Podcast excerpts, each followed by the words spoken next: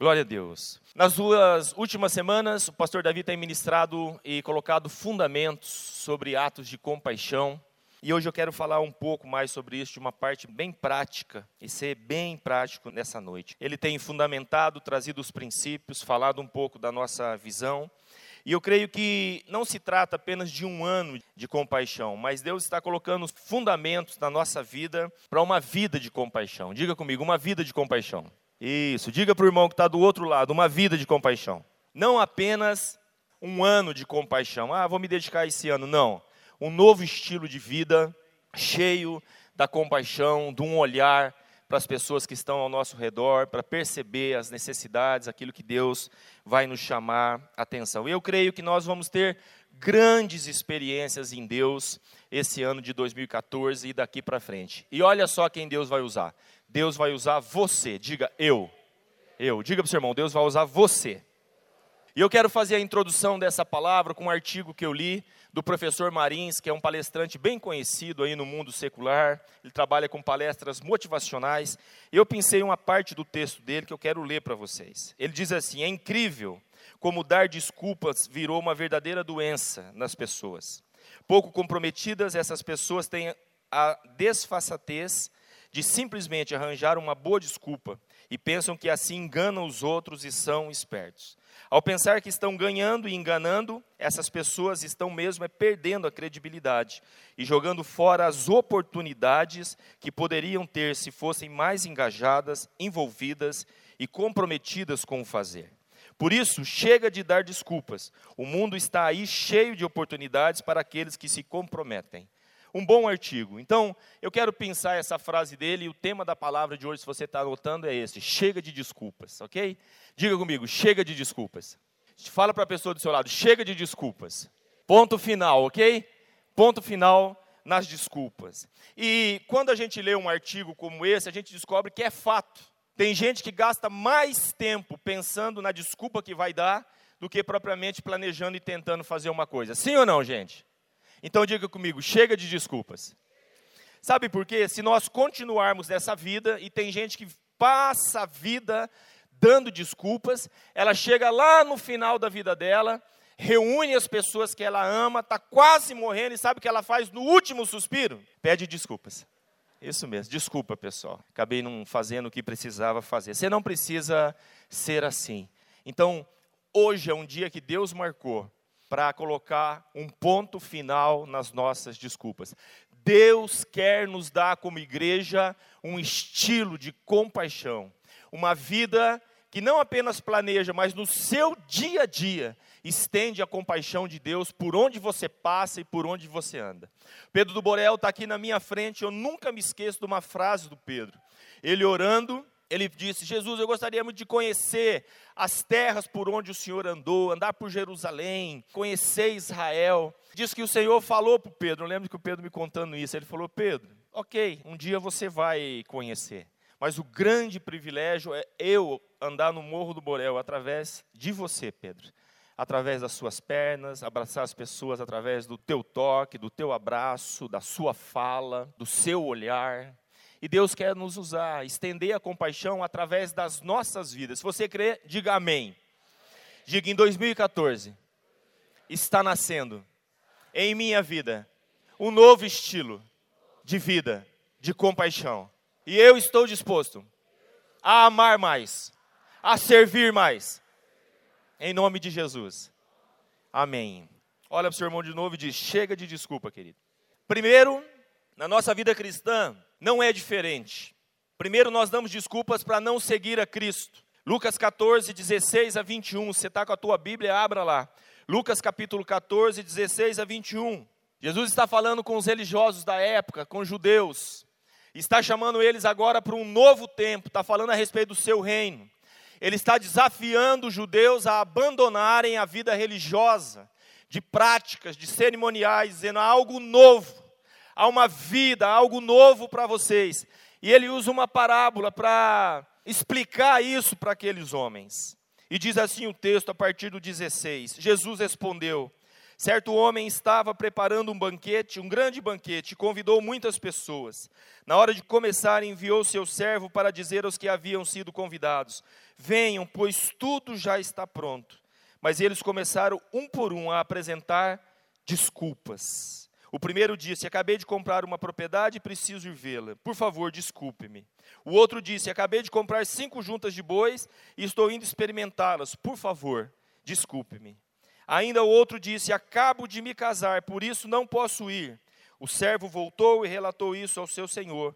Então o dono da casa irou-se e ordenou ao seu servo: vá rapidamente para as ruas e becos da cidade e traga os pobres, os aleijados, os cegos e os mancos. Fato é que aqueles que estavam sendo convidados, cada um deles apresentou uma desculpa. E eu pergunto para você: você se lembra das desculpas que você dava para não entregar a sua vida para Jesus? Quem lembra? As pessoas estavam falando, evangelizando, estavam ministrando você, e a gente sempre estava dando uma desculpa. Que tipo de desculpa você dava? Fala aí para eu ouvir. Eu já tenho Deus. O que mais? Eu sou nova ainda, mas eu sou tão nova ainda. Eu já tenho Deus. De manhã disseram aqui: não está na minha hora ainda. Aí você ouve um testemunho como esse que a gente ouviu do pastor Wagner contando. Eu pergunto para você: estava na hora ou não estava para aquela mulher? Estava na hora. Mas a gente vive dando desculpas para não receber a Cristo. Mas pela graça, pela misericórdia, pelo grande amor de Deus, pela sua infinita longanimidade, paciência, nós estamos aqui. Ele nos alcançou. E isso é maravilhoso, e nós estamos aqui. Agora que nós estamos aqui, Deus se animou e diz: agora vai! E aí nós começamos a dar desculpas para não fazer o que Deus quer que a gente faça. E aí a gente dá desculpas como a de Adão e Eva, transferindo as responsabilidades. Tem mais gente para fazer. Eu estou vivendo um momento difícil na minha vida. Foi isso que Adão e Eva falou. Eu já estou numa crise. E o responsável pela crise é o Senhor mesmo, Deus. Foi o Senhor que nos colocou nessa crise que nós estamos. O Senhor me deu a mulher falou que tinha dado a serpente olhou para trás e não tinha mais ninguém, era o próprio Deus. Responsável. Ou nós damos desculpas como a de Moisés: eu não sei falar, eu não sei argumentar, eu não sou bom de retórica. Desculpas. Ou eu dou desculpas como o Gideão, o eterno complexo de inferioridade. Está sempre culpando os outros. Eu não faço porque meu pai não me deu condições, minha mãe não me deu, eu fui magoado, eu fui ferido, eu fui ofendido. Olha, eu quero dizer, eu não sei o que aconteceu com você, eu sei que Jesus pode entrar na sua vida, curar você, libertar, te sarar e usar para a honra e para a glória do nome dele. Então a gente tem que parar com essas desculpas, porque tem gente que passa a vida debaixo do complexo de Gideão. Minha família é menor, eu sou o menor, ninguém olha para mim, né? Eu sou o piolho da pulga, ou sei lá, a pulga do piolho. Uma coisa pequenininha, minúscula, que ninguém enxerga. E fica patinando naquele complexo de inferioridade. Deus quer nos curar, Deus quer nos curar. Desculpas como a de Jeremias. Deus coloca o plano para Jeremias, Jeremias diz: eu sou muito jovem. Eu sou como uma criança, na verdade, eu sou um meninão. E Deus quer tratar com aquele homem e diz: não, você vai, meu filho. Na minha força. Desculpas do Corsini, desculpa do Pedro, desculpa do fulano, desculpa do Beltrano. Qual é a sua desculpa agora para não fazer aquilo que Deus quer que você faça? Resistimos tanto à obra do Espírito na nossa vida até o dia que nós somos alcançados. Quando somos alcançados, Deus quer nos usar. E aí começamos a resistir Deus e não permitimos que Ele nos use. A gente tem tanto para aprender, amados, tanto para aprender. Estava vendo, citei hoje de manhã um exemplo, aqui na igreja tem células de crianças agora. A filha do Rafa e da Cláudia, a Esther, tem 5 anos. Olha, não desmarque célula que essa menina fica doida da vida. As crianças são assim, é dia de célula. Não tem que acontecer outra coisa. E esse dia, um dia aí, ela estava doente, com febre muito alta. A Claudinha, que é a mãe, disse para ela assim: Esther, minha filha, hoje você está tão assim, não vai na célula, não. Mas como assim não vai? A célula está marcada, eu tenho que ir. E pois teve que levar ela na célula, ela ficou a célula inteira deitadinha no sofá, participou da célula inteirinha, e quando terminou a mãe foi buscar. E aí eu fiquei pensando, né? Igualzinho a gente, não é verdade? O cara chega em casa, viu uma nuvem escura, falou: hoje não vou bem. Vai cair uma água. Mas tinha uma nuvem, é a fé, né? A nuvem do tamanho da mão de um homem. Eu sou como Elias, estou vendo. Vai chover. Nossa, como a gente precisa aprender a não fugir deste lugar que Deus tem para nós. Sabe, quando eu leio Joel 2, 28 e 29, e o texto diz assim: há de ser que depois derramarei o meu espírito sobre toda a carne. Está falando dos nossos dias. E os vossos filhos e vossas filhas profetizarão.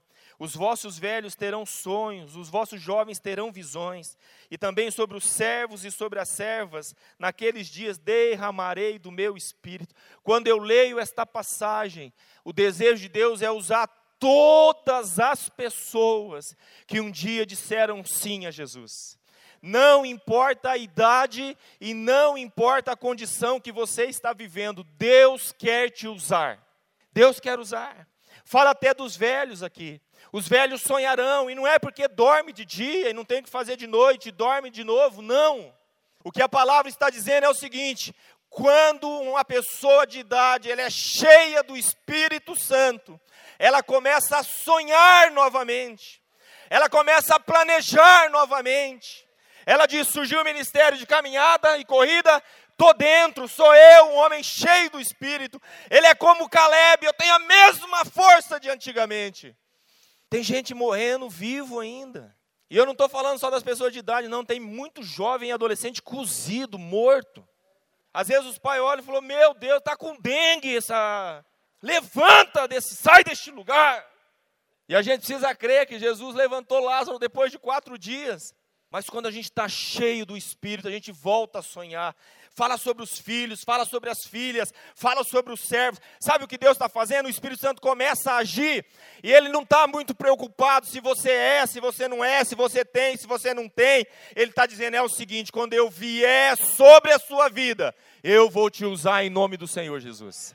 Ah, então olha para o seu irmão e diga: para, chega de desculpa, meu irmão. Chega de desculpa. Fala para ele, mas fala com convicção, me ajuda, vai. Chega de desculpa, meu irmão. Tinha muita gente na Bíblia que tinha razões para não servir a Deus, para ficar nesse nhenhenhen aí, para não fazer nada, para ficar nesse dodói. Noé, por exemplo, um homem que teve problemas com a bebida. Ih, bebi muito, olha, lá logo que Deus, ali que a água baixou, eu plantei uma videira, mas eu enchi o caneco, bebi até cair. Deus não vai me usar mais, Deus vai, não, vou usar você, Noé. Você bebeu uma vez, mas você ficou sóbrio, meu filho, agora eu vou te usar. Abraão era velho demais, e Deus falou: vou te usar, e vou fazer coisas que o mundo não viu ainda, meu filho. Jonas fugiu de Deus. Raabe era uma prostituta e vivia em cima do muro. Era uma prostituta, não decidia nada, morava, diz a Bíblia que ela morava em cima do muro. E Deus usou a vida dessa mulher. Davi mentiu, adulterou e matou um homem. Olha... Ele é um homem segundo o coração de Deus. Isso tem a ver com Deus e não com Davi, porque com esse currículo aqui não arrumava emprego em nenhum lugar. Mentiu, adulterou e matou, mas Deus falou: eu vou usar esse sujeito aí. Paulo era religioso demais. Deus sabe. Paulo devia ser daqueles que mudava a voz quando orava, né? Ó Deus de Israel, ah, meu amigo. Deus pegou ele em Atos 9, lá a Bíblia nos conta, jogou ele no chão. Cegou ele por 3 dias e falou: você vai aprender o que você vai sofrer para entrar no meu reino, meu filho. E tratou com aquele homem. Pedro negou Jesus. Negou. E não negou pressionado, não. Botaram o Pedro na cadeira elétrica, falou: nega, senão nós vamos torrar você. Nada, foi uma serva. Falou: o seu jeito de falar, você anda com os cristãos. Não, eu, não. Eu imagino Pedro, o sotaque dele devia entregar ele como carioca falando. Ou como um paranaense falando. A serva dizendo: você falou porta. Imagina se eu falei porta. Não falei porta. João Batista era um cara estranho. Eu sei, você olhou para o lado agora, né? João Batista era um cara estranho. Até inseto ele comia. Mas Deus curtia ele. Olha para o lado e diz: há esperança para você, meu irmão. Há esperança. Você é meio estranho, mas Deus vai usar você. Diga para ele: você é meio estranho, mas Deus vai usar você. Isso é meio estranho. Ó, fiz um casamento sexta-feira do Lucão. O Lucão era um menino diferente aqui. Fortão, andava tudo, não sei se tatuado, andava sempre de preto, com uns colarzão, uns negócios. O cara olhava aquele cabelo que parecia um... Se pegasse alguém, matava aquele cabelo levantado. Pessoas olhavam pro Lucão, mas daí a noiva, na hora do voto, ela disse assim, a Fernanda falou... Sabe, Lucas, o que ninguém conseguiu ver foi aquilo que eu vi. A pessoa que estava atrás dessa aparência, dessas coisas. Oh, coisa linda. Aí a mãe estava ali do lado, coitada, quase desidratou, né? Mas é verdade, porque o Lucão era assim, um menino sensível, um menino de família, um menino que tinha o temor de Deus na vida. E ela conseguiu enxergar isso, além daquilo que se apresentava. Eu vejo que João sofreu muito preconceito. Olha, se tivesse bullying naquela época, João tinha ganhado uma grana com o processo. Porque ele era um sujeito diferente. Então, eu quero dizer para você, não importa o seu passado, se você confessou Jesus, ele perdoou você. As coisas velhas já passaram e Deus quer fazer coisas novas na sua vida e através da sua vida. Diga, na minha vida e através da minha vida. E o maravilhoso de tudo isso, não é, Deus não espera você ficar bom. Não, eu vou esperar ele ficar bom, aí eu vou usar ele. Sabe por quê? Você sabe quando nós vamos ficar bom? Você sabe quando nós vamos ficar bom? Diga comigo, nunca. Nunca nós vamos estar bom. O padrão de Deus é lá em cima. Ele nos usa pela sua misericórdia. Então, enquanto ele nos trata, ele nos usa. Enquanto ele trabalha com a gente, ele nos usa. E isso é para que a gente nunca esqueça que a glória é dele. O vaso continua sendo de barro. Eu e você, frágil, fraco, que vai pisar na bola toda hora, mas mesmo assim, Deus quer usar as nossas vidas. Se você crê nisso, dê um grande aplauso ao Senhor. E você precisa decidir, ou você crê nisso e deixa Deus te usar, ou você vai ter uma experiência como aquele ladrão da cruz, viver a vida inteira, encontrar Cristo, ter uma experiência real com Ele e morrer, sem a oportunidade de fazer nada por Ele e para Ele. Isso é muito triste. Ou ser como aquele... Como conta a parábola, como aquele homem que recebeu dos talentos. Ele recebeu um talento, enterrou o talento. Medo, covardia, se escondeu. Então, eu quero que vocês que estão aí em cima também na galeria, olhem para mim agora. Olha, eu quero fazer um apelo para você. Se você não está frequentando célula, se você parou de ir a uma célula, eu estou desafiando você a voltar para a célula em 2014. Eu quero falar que nem aquele comandante do navio que virou lá na costa da Itália, quando o comandante abandonou, ele falou, volta para o navio. E eu quero dizer para você, volta para a célula imediatamente. Me dá uma força aí, olha para a pessoa que está ao seu lado e diga, volta para a célula. Chega de desculpa, diga para ele. Chega de desculpa. Volta para a célula. Volta lá para a sua célula. Acerta lá com o seu líder, diga, eu quero voltar. Eu quero trabalhar, eu quero servir, eu quero dispor a minha vida. Amém, queridos? E se você está aqui sem célula nenhuma, nós estamos iniciando, a nossa área pastoral está começando, eu quero você na minha célula. Se você está aqui, não está indo em célula nenhuma. De manhã eu falei isso, veio umas 3 famílias. Então, nós temos espaço para você. Pode me procurar, tá bom? E vai ser uma grande bênção. Volte para a célula. Você conhece a história de Marcos capítulo 2. Eu já preguei sobre ela, é uma história muito conhecida. A história se passa em Cafarnaum, verdade. Um paralítico é levado por 4 amigos à presença de Jesus. Quem conhece essa história? 4 amigos se reúnem para levar um paralítico na presença de Jesus. Eles chegam na casa aonde Jesus está e tem uma grande multidão. E eles não conseguem entrar na casa. Marcos 2, de 1 a 12, é esse relato.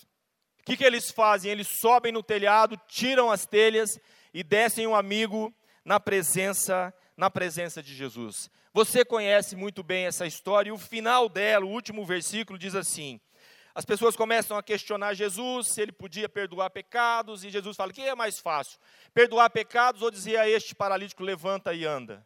Ele fala, para que vocês saibam que há poder em nome, meu nome, né? Ele diz, pega a sua cama e vai andando, e acontece o milagre na vida daquele paralítico. Eu estou resumindo, por causa do tempo. Agora eu pergunto para você, como você acha que aconteceu esse milagre? Como você acha que esses amigos se reuniram? Você acha que Deus deu um sonho para cada um deles? E de manhã ele pegou o celular, ligou para o amigo dele e falou, cara, eu tive um sonho muito doido. Amanhã cedo nós vamos levar um paralítico na presença de Jesus. Ele falou, rapaz, sonhei a mesma coisa. Deus falou comigo, nós vamos levar o paralítico. Você acha que os 4, Deus falou com os 4, mandou um anjo para falar com os 4? Você acha que foi assim, sim ou não? Não foi. Alguém teve uma inspiração. Alguém. Por certo, teve a iniciativa e mobilizou outras pessoas para esse fim. Então eles se juntaram, e aqui tem um princípio interessante. Às vezes a gente não faz as coisas, ou não se envolve, porque a gente fala assim, eu não sou criativo. Eu tenho uma palavra para você, se você não é criativo, junte-se com quem é, mas vai fazer o que Deus te pediu para fazer. Vai fazer o que Deus te pediu para fazer. Talvez você não teve a ideia, mas ao invés de ficar chorando, dizendo, eu podia ter tido essa ideia aí. Por que eu não tive essa ideia? Eu sou um miserável sem ideia. Não. Quando o cara que teve a ideia ligou para o outro amigo e falou, estou dentro, eu tenho uma maca, estou levando. Ligou para o outro e falou, eu não tenho maca, mas eu tenho disposição, estou dentro. Foi. Ligou para o outro amigo e falou, eu não tenho maca, estou mais ou menos de disposição, mas tenho uma corda, vou. E foram os quatro.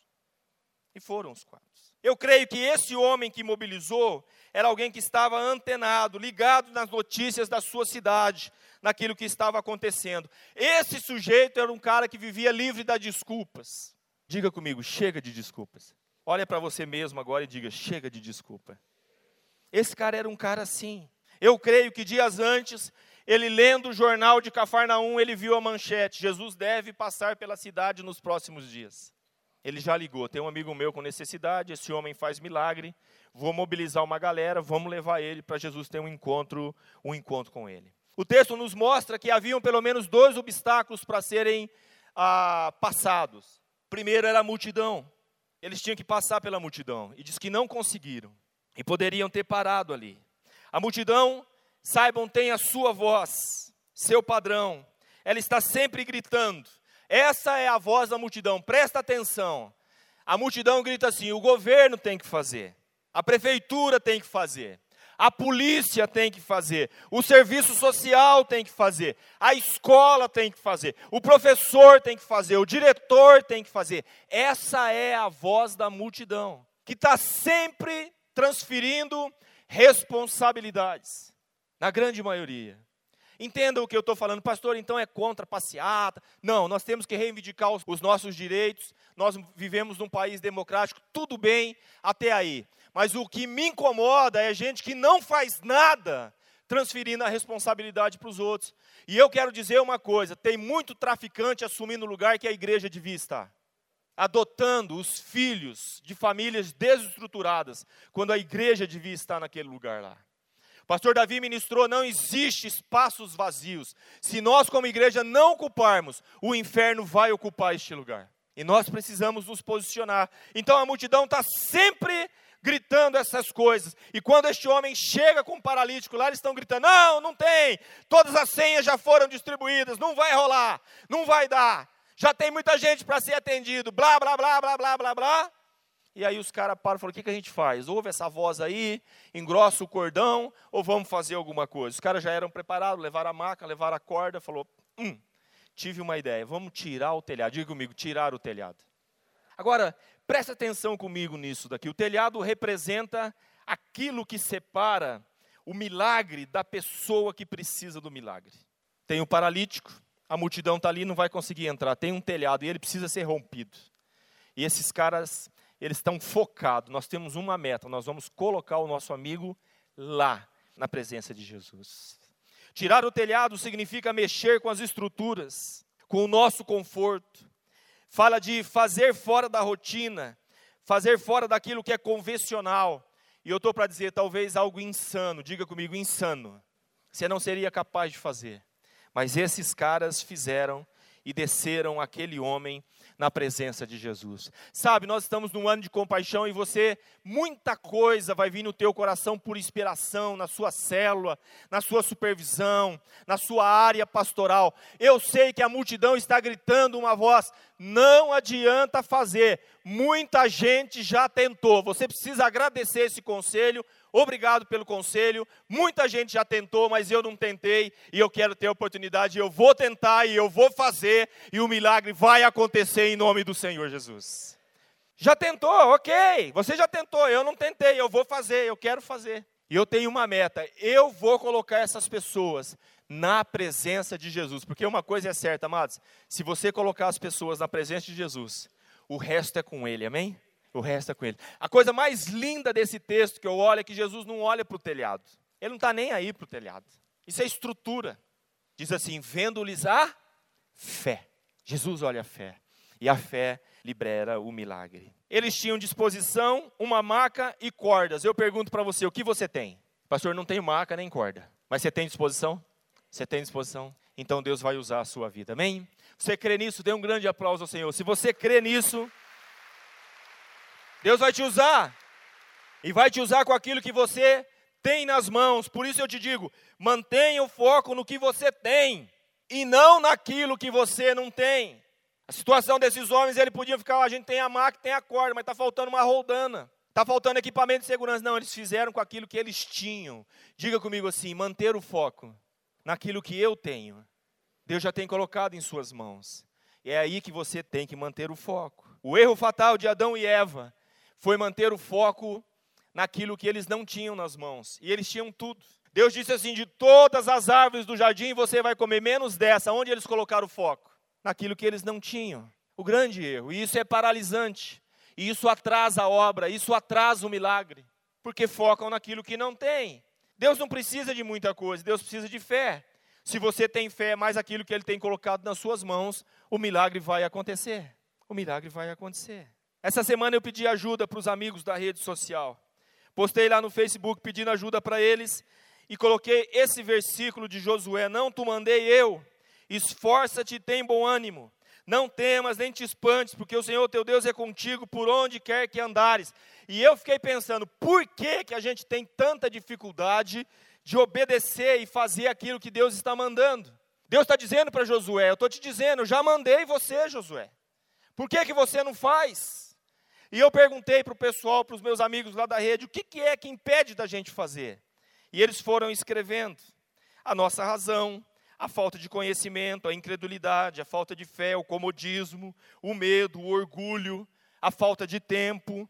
E um colocou de forma bem resumida, desobediência mesmo, pastor. Teimosia, desobediência. Deus está mandando fazer e a gente não faz. E eu disse de manhã, eu vejo essa conversa de Deus com Josué com um tom assim, Deus estava falando um pouquinho mais forte com Josué. Porque Deus já tinha dito para ele. E Josué estava num lenga-lenga, mas eu vou substituir Moisés, grande homem de Deus, passou o mar vermelho, ele bateu, o mar abriu, Senhor, ele fez a água, bateu na rocha, saiu água, deu água para o povo, depois não tinha carne, veio codorna, esse homem é um homem tremendo, meu Deus, quem sou eu para assumir? Deus está falando, Josué, vai lá, meu filho, eu estou com você, Josué, vai querido, você está entendendo que esse vai Josué, na verdade, é vai Corsini, é vai Marcelo, é vai Luiz, é vai Wagner, é vai Jorge, é vai Pedro, é vai Furlan.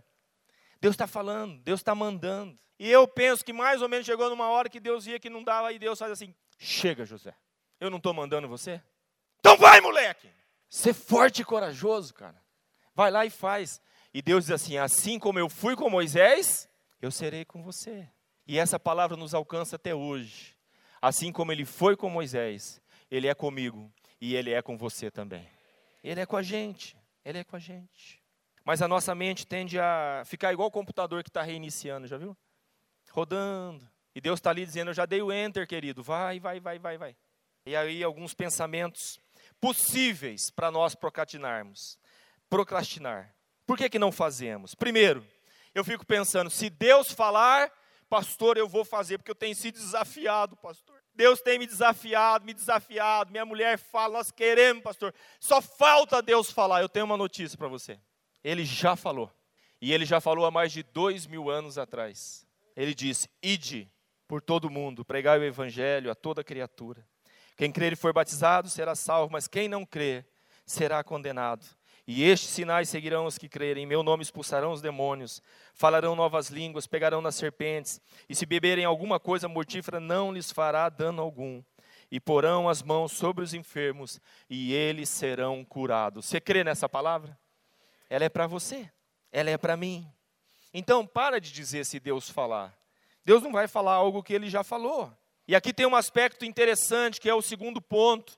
Não é uma questão de capacidade, é uma questão de fé. Deus não se importa com a sua capacidade, porque a sua capacidade não vai acrescentar nada. O que vai acrescentar na vida cristã e na vida com Deus é a fé que nós temos. Diga comigo, a fé não é a capacidade. É por isso que Deus pode usar uma pessoa totalmente humilde, sem conhecimento. Por isso que Deus usa mula se Ele quiser, porque é uma questão de fé e não uma questão de capacidade. E quando a gente fala em capacidade, esse menino aqui que eu vou mostrar no vídeo sempre me vem à mente. É a história de um menino, filho de pastores, nasceu sem os braços e sem as pernas. Ele só tem o tronco. E é uma história que mexe muito com a gente. Ele tentou suicídio várias vezes quando ele era pequenininho. O nome dele é Nick Vujicic. É o nome dele. E Deus tem usado a vida deste moço ao redor do mundo. E eu quero que você ouça o testemunho, parte do testemunho dele agora. Fala sobre capacidade, sobre aquilo que nós temos nas mãos para fazer. Então, não podemos dizer, não sou capaz, não é verdade? Não podemos usar essa... Talvez você possa pensar, sou tímido, eu quero dizer, Timóteo também era. E Deus usou a vida deste homem poderosamente. Talvez você diga, preciso primeiro cuidar da minha vida. A gente ouve muito isso. Eu quero te dizer algo importante que pode ser uma chave para você. Seja lá o que você está buscando. O caminho mais curto e seguro sempre será colocar o reino em primeiro lugar. Seja lá o que você está buscando acrescentar à sua vida. O caminho mais curto e seguro sempre será colocar o reino em primeiro lugar. Mateus 6,33 diz, buscai primeiro o reino de Deus e a sua justiça, e todas estas coisas vos serão acrescentadas.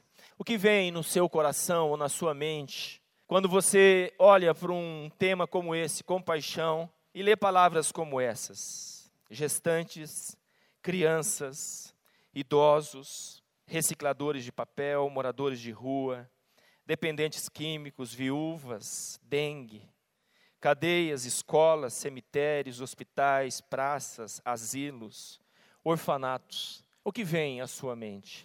Você tem olhado para a sua cidade? Você tem olhado para Londrina? Tem olhado ao seu redor? Será que nós podemos fazer alguma coisa, igreja? Sim ou não? Sim, nós podemos fazer.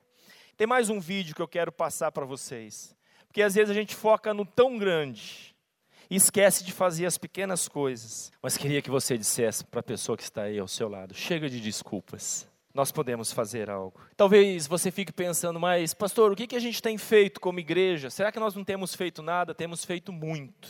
E muitos dos projetos que têm sido feitos para abençoar a nossa cidade tem sido feito através do Instituto INA Brasil, com mais de 10, 12 projetos atuais que estão abençoando a nossa cidade. Então eu quero pedir para você que não saia, nós vamos orar juntos, mas que me dê alguns minutos para eu apresentar para você esses projetos, você conhecer, a ideia não é expor, na conferência Paixão e Missão, nós vamos ter a oportunidade de ouvir um pouco mais sobre o trabalho de cada um dessas frentes, desses ministérios, desses projetos.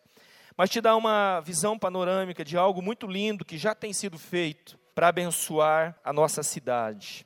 O Instituto INA Brasil ele foi criado em 1976 pelo pastor Samuel, dona Lígia e a equipe de presbíteros, pastores da época. Surgiu para servir a comunidade carente da nossa cidade. Agora, de alguns anos para cá, a gente atualizou o nome, aproveitando a nossa sigla INA, e mudamos e registramos para Instituto INA Brasil.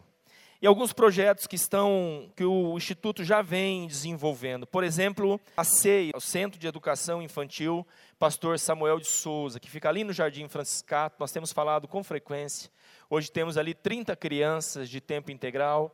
Há uma pequena ajuda da prefeitura, mas todo o restante é mantido pela igreja e pelos parceiros que o Instituto INA Brasil tem. Temos também o Pequeninos, Gestando e Amamentando, orientação e apoio para gestantes, também desenvolvido ali no Jardim Franciscato, estão mais de perto ali com os pastores Enga e a Marinalva. Temos o projeto também no Sense, não sei se você sabe, mas a cada 15 dias um grupo da igreja vai ao Sense, e esse local é onde estão os menores infratores de Londrina. E eles estão ministrando, abençoando, não só eles, mas as famílias também desses adolescentes que estão ali, um lindo trabalho, e que carece de voluntários, de muitos voluntários. Daqui a pouquinho você vai poder responder essa pergunta, né? Como posso me envolver? Talvez você possa se tornar um voluntário e abençoar este projeto, que está debaixo da cobertura direta do pastor Herbert. Tem também o evangelismo de rua, não sei se você sabe, mas todas as semanas, nas segundas-feiras, a partir das 10 horas da noite, esse grupo de jovens sai pelas ruas de Londrina à procura dessas pessoas que estão morando na rua.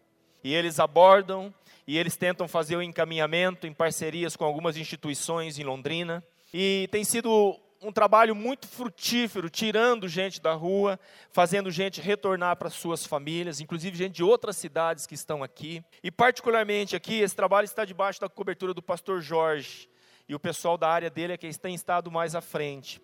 Nós temos um sonho, um projeto, de também ter uma casa para abrigar essas pessoas, não para morar. O nome do projeto é Estação Vida, um lugar onde você pudesse abordar a pessoa na rua, propor para ela pelo menos 3 dias para ela sair da rua, ouvir a história dela e depois encaminhar ela na direção que Deus nos der. Lindo esse projeto. Tem também o Ministério de Idosos, debaixo da cobertura do pastor Luiz, da pastora Pedrino, Jonas, aí de uma equipe muito linda que Deus tem levantado. Semanalmente eles têm atividade com os idosos e esse grupo é crescente. E nós sabemos que o futuro do Brasil... O Brasil vai ser um país idoso daqui a pouquinho, no próximo giro de 10, 15 anos, o Brasil vai ter mais idosos do que jovens na nossa nação. E esse trabalho é um trabalho frutífero, fazendo desses homens e dessas mulheres que já têm idade, se tornarem frutíferos, servirem na casa do Senhor. Muito lindo isso que está acontecendo. Tem também o projeto do DJ, que já se multiplicou. Temos o DJ aqui, que é o Depois de Jesus, que trabalha um grupo de apoio a dependentes químicos e aos seus familiares e amigos. Hoje já tem uma extensão lá no Jardim Franciscato, Cambé, já tem também, foi multiplicado esse grupo. Um grupo que recebe, que apoia, que sustenta e que também faz encaminhamentos para essas pessoas que precisam de um tempo de internamento para se livrarem das drogas. Os Sinais de Vida é outro projeto de inclusão social. Eles estão sempre nos cultos, ministrando essas pessoas que têm deficiência auditiva e fazendo a palavra compreensível. Nós queremos um dia que Jesus há de curar toda pessoa que entrar neste lugar. Um tempo de milagres, de mover de Deus. Mas enquanto isso não acontece, nós queremos servir essas pessoas e fazer com que elas se sintam bem na casa do Senhor. Um outro projeto muito lindo do Instituto INA Brasil é o reforço escolar, que é ministrado ali 2 vezes por semana, um grupo dando reforço escolar. Temos também o Mimos e Risos, que é um projeto muito lindo de geração de renda para mulheres por meio do artesanato. E em todos os eventos da igreja, eles estão aqui multiplicando, fazendo renda, e muitas famílias têm sido sustentadas através desse projeto. O Instituto INA Brasil também tem desenvolvido parceria, como é o caso com a Unopar, né? A universidade, a faculdade Unopar, uma parceria do tratamento odontológico e também aulas de inglês. 40 crianças estão no projeto aprendendo em inglês, e isso é uma coisa muito linda. O Instituto é como um braço de compaixão, e eu sei que Deus vai inspirar muitos de vocês com novos projetos, que vão ser agregados ao Instituto INA Brasil também, para tocar e para abençoar a nossa cidade. Por isso quero te dizer, se Deus tem colocado algo em seu coração, tem feito uma chama arder para um projeto, procure o seu pastor de área. Antes de você se envolver com uma instituição, de servir em outro lugar, se envolva com os projetos desta casa, procure o seu pastor de área, compartilhe com ele e vamos multiplicar recursos e forças para que a nossa cidade seja transformada pelo poder e pela compaixão do nosso Deus. Amém, amados? A cada 60 dias, o In Outlet, nós temos os nossos parceiros aqui, são produtos que são expostos sempre nos finais dos cultos, onde a gente fala com a igreja para descer, não significa comprar, significa prestigiar essas pessoas. Então, eu quero falar com vocês todas as vezes que você ouvir, e nós vamos ter pelo menos 6 durante esse ano, sobre o In Outlet, dê 10 minutos, 15 minutos do seu tempo no final do culto. Desça lá, vá conhecer quem são os parceiros, vai conhecer essas pessoas que estão abençoando outras pessoas através dos seus produtos e daquilo que Deus tem dado para eles. Amém, gente? Isso é muito lindo. Você talvez possa perguntar, como eu posso colaborar? De algumas formas. Primeiro, adotando um desses projetos em oração e tendo o compromisso de orar. Segundo, você pode servir como voluntário em um desses projetos. A outra é participando dos eventos. In Outlet, já falei, das cantinas, almoço, tudo é renda revertida para os projetos. E depois, investindo financeiramente nesses projetos, se tornando um parceiro do Instituto INA Brasil. E abençoar, lembra do que eu falei? Talvez você não tenha criatividade para começar um projeto, Mas você pode ser a corda, você pode ser a maca, você pode entrar com alguma coisa e fazer esses projetos crescerem e serem melhor estruturados. Ouvi uma frase, aliás, li uma frase essa semana, que é pura verdade. Os nossos dízimos não deveriam ser o limite das nossas contribuições. Devia ser o início das nossas contribuições. Eu dizimo, ok, a partir daí, então é o start para eu abençoar, para eu fazer. E eu quero, antes da gente orar, cantar mais uma vez essa canção, para que o nosso coração seja despertado. Lembra, não precisa ser grandes coisas, pequenas ações, pequenas ações. Chega de desculpas. Todos nós podemos nos engajar e fazer algo para abençoar e mudar a história da nossa cidade, do nosso país. Se você crê, diga amém. Amém. Vamos cantar essa canção e na sequência nós vamos orar encerrando o culto.